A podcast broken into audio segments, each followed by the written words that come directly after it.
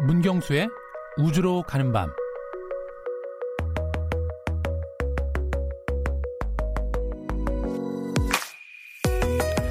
2019년에 이어서 2020년에도 미지의 우주를 향해 날아갈 준비를 하고 있는 각국의 우주선들이 있습니다. 지난해 12월 두 명의 나사 과학자가 저희 스튜디오에 나오셔서 예고를 해주신 덕분에 더욱 기대가 됩니다. 우주라는 공간은 가보지 않고는 알 수 없는 미지의 영역입니다. 그들이 전해줄 새로운 우주의 모습이 벌써부터 기대되는 이유이기도 합니다.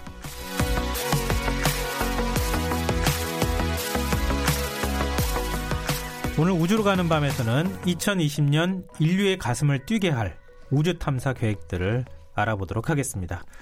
오늘도 문경수 과학탐험가 나오셨습니다. 안녕하세요. 네, 안녕하세요. 예, 지난주에 2020년 우주의 원더키드 소개해 주셨잖아요. 네. 저도 다시 영상 찾아봤는데 정말 재밌더라고요. 그러니까 예나 지금이나 네.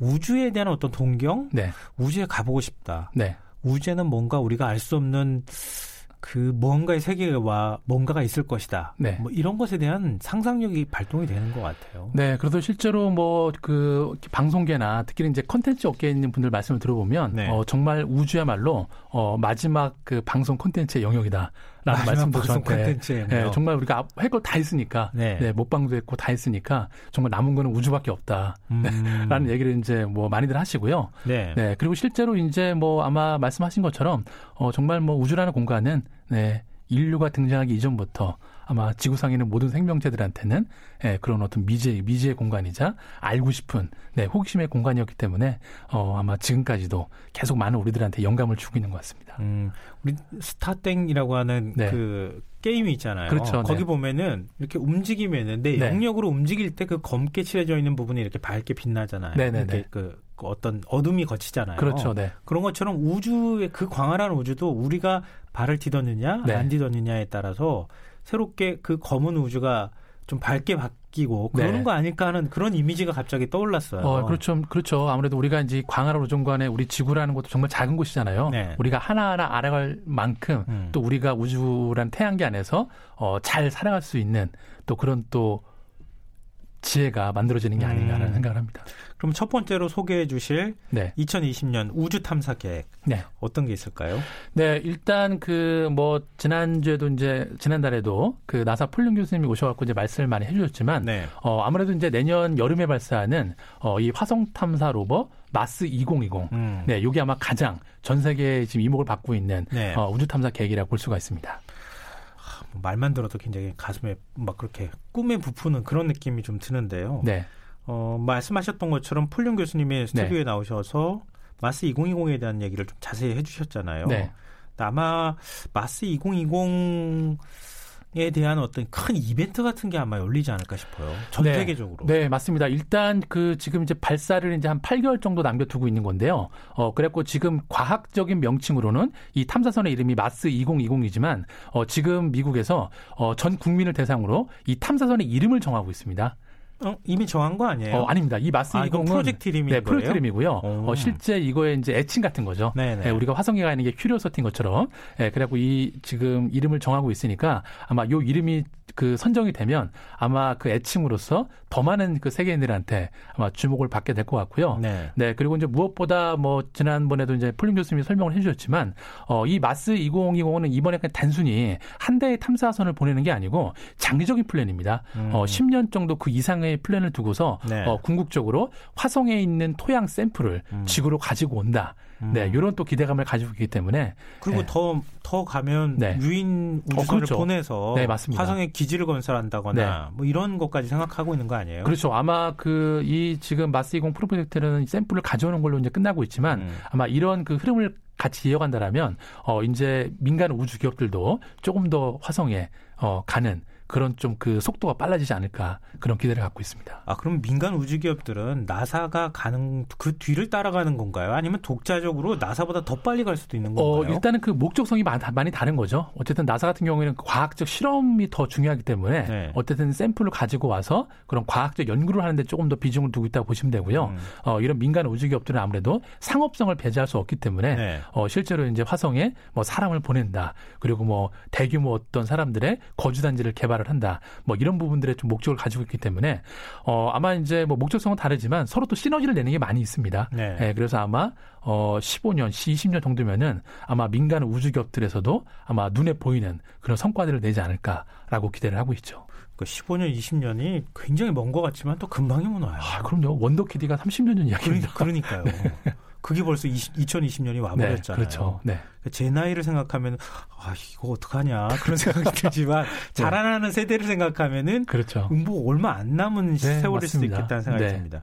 근데 미국이 이제 나사가 중심이 네. 돼서 우주 개발을 하고 우주 네. 탐사를 하고 이제 이렇게 하는 건데 중국도 화성 탐사 계획을 발표를 할 정도로 만만치 않죠 우주 기술에 대해서는. 네, 일단 중국이 작년에 그 창어 사호가 달 뒷면에 네, 세계 최초로 착륙에 성공을 했잖아요. 네. 네 일단은 그래서 화성으로 가기 위한 어, 첫 번째 미션을 수행을 한 겁니다. 음. 그렇기 때문에 어, 여기에도 자신감을 얻은 중국도 어, 올해 이제 화성 탐사선을 화성에 보내겠다라고 네. 이제 발표를 했는데요. 어, 일단 그 중국 같은 경우도 단순히 이제 탐사선만 보내는 게 아니고 이 장기적인 플랜으로는 어, 스페이스 X처럼 네. 어, 화성에 어, 이런 대규모 화성 기지를 네, 설립하겠다라고 또 계획이 나왔기 때문에 음. 어, 실제로 지금 그 중국에서도 어, 화성하고 이제 환경이 비슷한 예, 중국에 있는 차이담 분지에다가 어, 어, 기지를 건설해서 실제로 거기에서 이제 화성에 갈 우주인들을 예, 훈련을 시키는 그런 또 작업까지 지금 수행을 하고 있습니다. 아 달에 기지를 건 설해서 달에서 화성으로 보낸다고요? 어 아니요 달에서 기지를 세우는 게 아니고 네. 일단 뭐 달에 기지를 세우든 네. 화성에 기지를 세우든 간에 뭔가 모의 훈련이 필요하니까 아, 어, 네. 실제로 네. 몽골에 있는 그런 내몽고 사막에다가 아, 내몽고 이런 네, 기지를 지어서 네. 실제 지금 가상 시뮬레이션 훈련들을 네, 수행을 하고 있다고 보시면 되고요. 네. 어 그런데 사실 그 많은 그 외국 그 다른 나라 이제 우주국들도 어 분위기가 어떠냐면 아 중국이 아마 처음 도전하는 화성 탐사지만 성공할 확률이 높다라고 평가를 하고 있습니다. 성공할 확률이 높 다고요? 네, 왜냐하면 일단은 달의 착륙선을 그 터치다운 시키는 성공을 했잖아요. 네.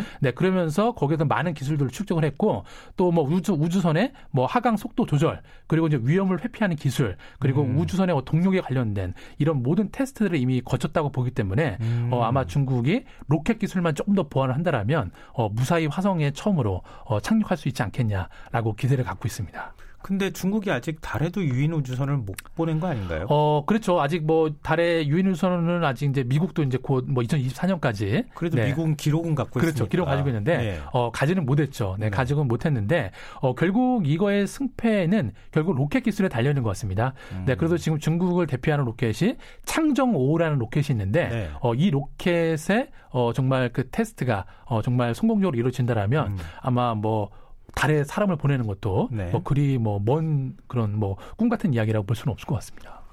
중국이 무서워요. 그 그렇죠. 인터스텔라에 나오나요? 그게 어디 나왔었죠? 마션에 나왔죠. 아, 마션에. 네. 마지막에 그 중국하고 협업해가지고. 협업을 해서, 네.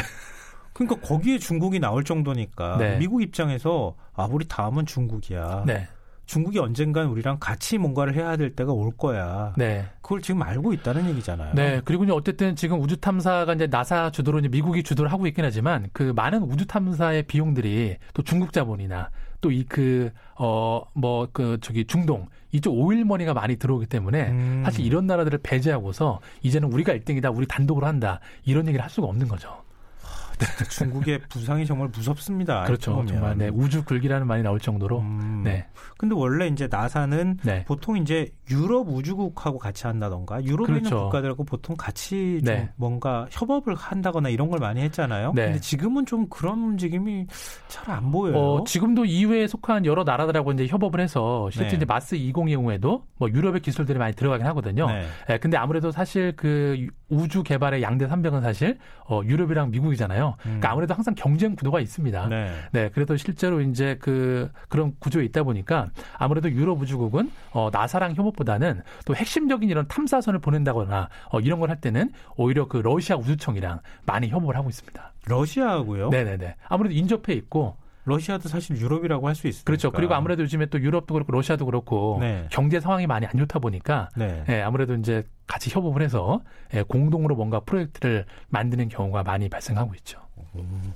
그러면 우리가 이제 상식으로 알기로는 네. 인도도 만만치 않잖아요. 어, 그렇죠. 인도 같은 경우도 아니면 급부상하는 다코스라고 볼 수가 있는데요. 네. 어, 인도 같은 나라는 일단은 어, 수학을 이 나라가 잘하다 보니까 네. 저비용으로 정말 우주선을 보내는데 어, 지금까지 많은 성공을 했습니다. 네. 실제도 달에도 무인 탐사선도 보냈고요. 네. 그리고 화성에 궤도선도 보냈는데 어, 실제로 나사에서 만들었던 탐사선의 비용과 어, 이 인도에서 만든 탐사선의 비용을 비교해 보면 거의 뭐 10배 이상 차이 납니다.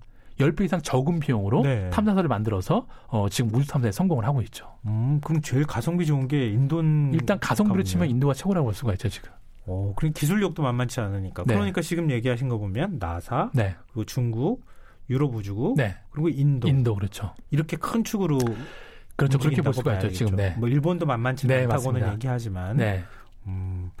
근데 이 지금 유럽 우주국에서는 올해 네. 또 화성에 탐사선도 보낼 계획이라고요? 네, 일단 유럽 우주국 같은 경우에는 그 다음 달입니다. 그 2월 5일 날 태양 궤도선 솔로를 발사할 예정인데요. 어, 태양의 극지점을 촬영하기 위한 목적으로 어, 이 탐사선을 보낼 예정인데요. 네. 어, 일단 뭐 저희 코너에서도 여러 번 설명을 드렸는데 어, 이 솔로 같은 경우에는 어, 태양에 근접한 이 수성 궤도 안에서 이 타원형 궤도로 돌면서 어, 태양을 관측하게 될 건데요. 네. 어, 뭐 일단은 그 태양 같은 경우에는 어, 우리 지구랑도 되게 관련이 많습니다. 어, 태양에서 나오는 이런 여러 태양풍들 때문에 네. 지구 자기장 교란 현상이 일어나는지 그런 여러 가지 우주 일계보에 관련이 깊기 때문에 어, 실제로 이번 탐사선이 발사되는 경우에는 어, 정말 그 본격적으로 이런 그 태양풍에 대비하기 위한 어, 그런 시도라고 볼 수가 있는데요. 네. 어, 일단 이번에 새로 만든 이 솔로라는 그 탐사선 같은 경우에는 어, 태양에 4만 3천 킬로미터까지 접근을 할 예정이고요. 네. 어, 그래서 이제 그만큼 또 튼튼하게 만들었다고 볼 수가 있고요.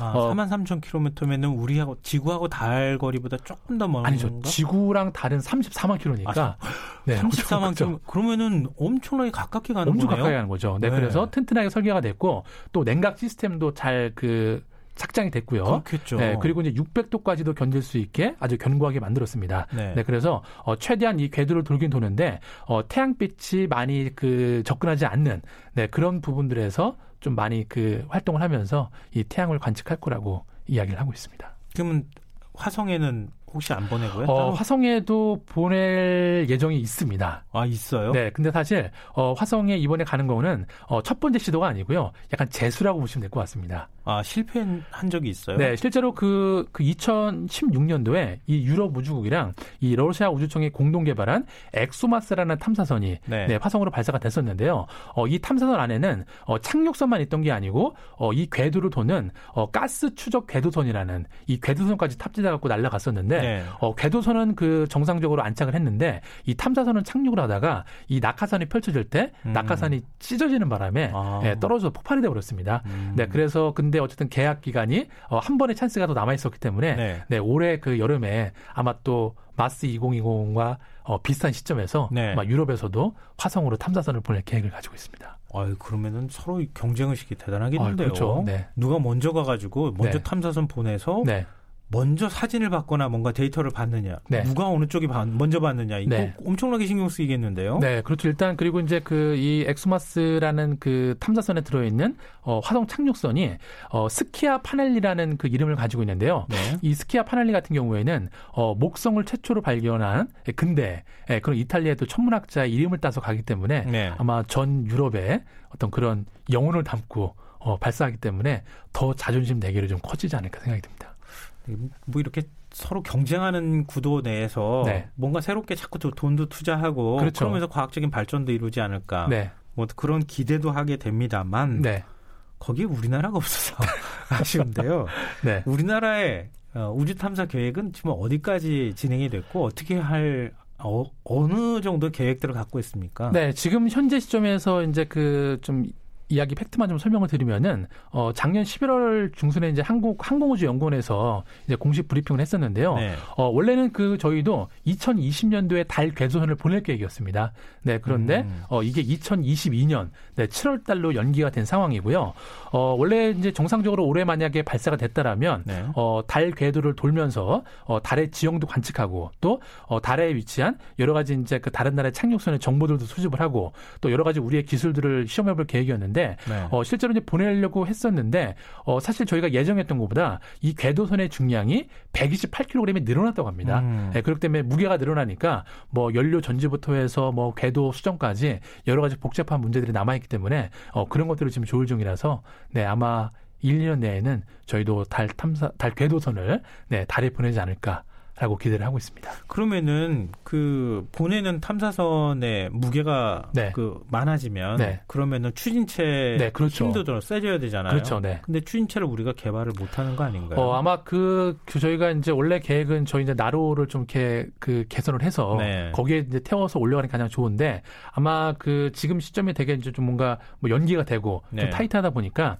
아마 뭐 발사 때는 저희 그 발사체를 쓰지는 않을 것 같고요. 어. 예, 아마 뭐 스페이스 X라든지 이제 예, 그런 다른 나라의 발사체에 어, 탑재를 해서 아마 달로 출발하지 않을까라고 생각을 하고 있습니다.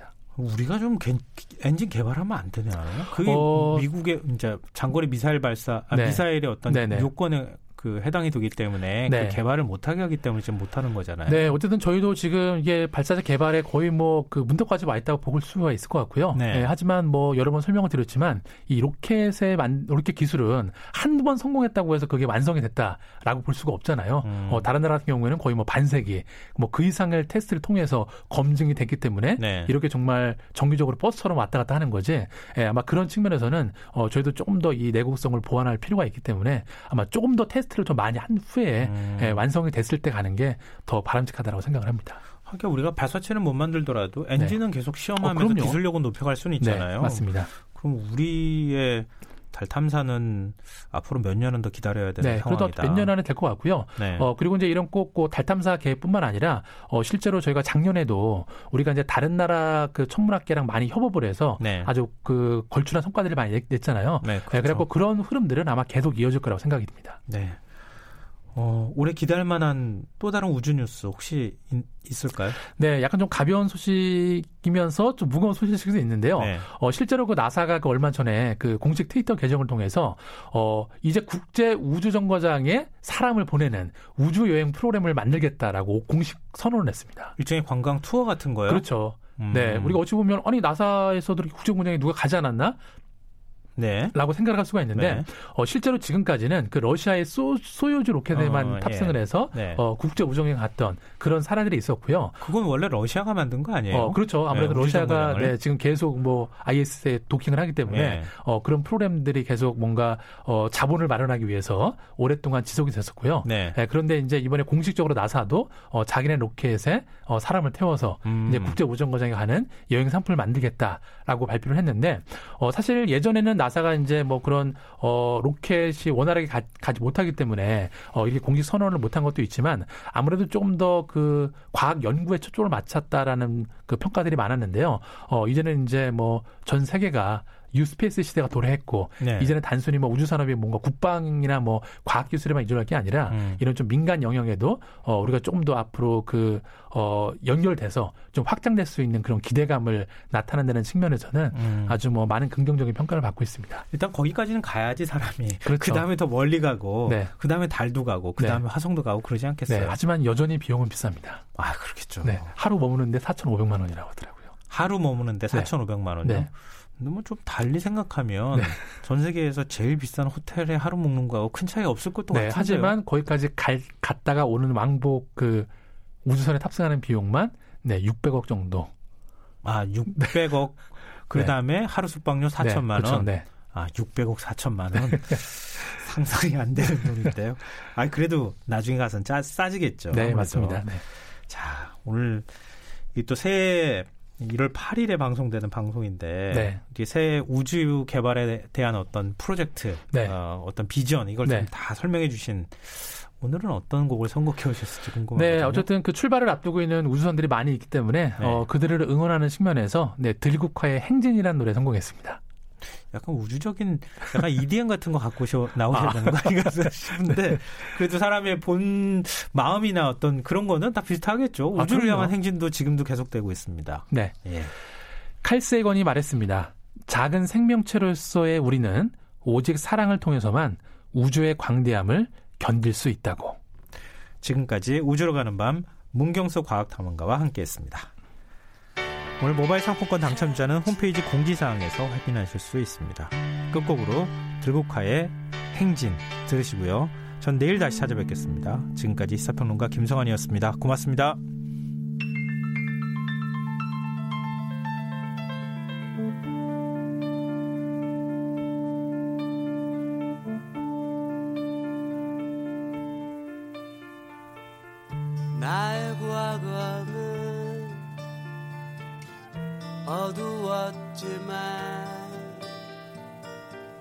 나의 과거는 힘이 들었지만 그러나 나의 과거를 사랑할 수 있다면 내가 추억의 그림을 그릴 수만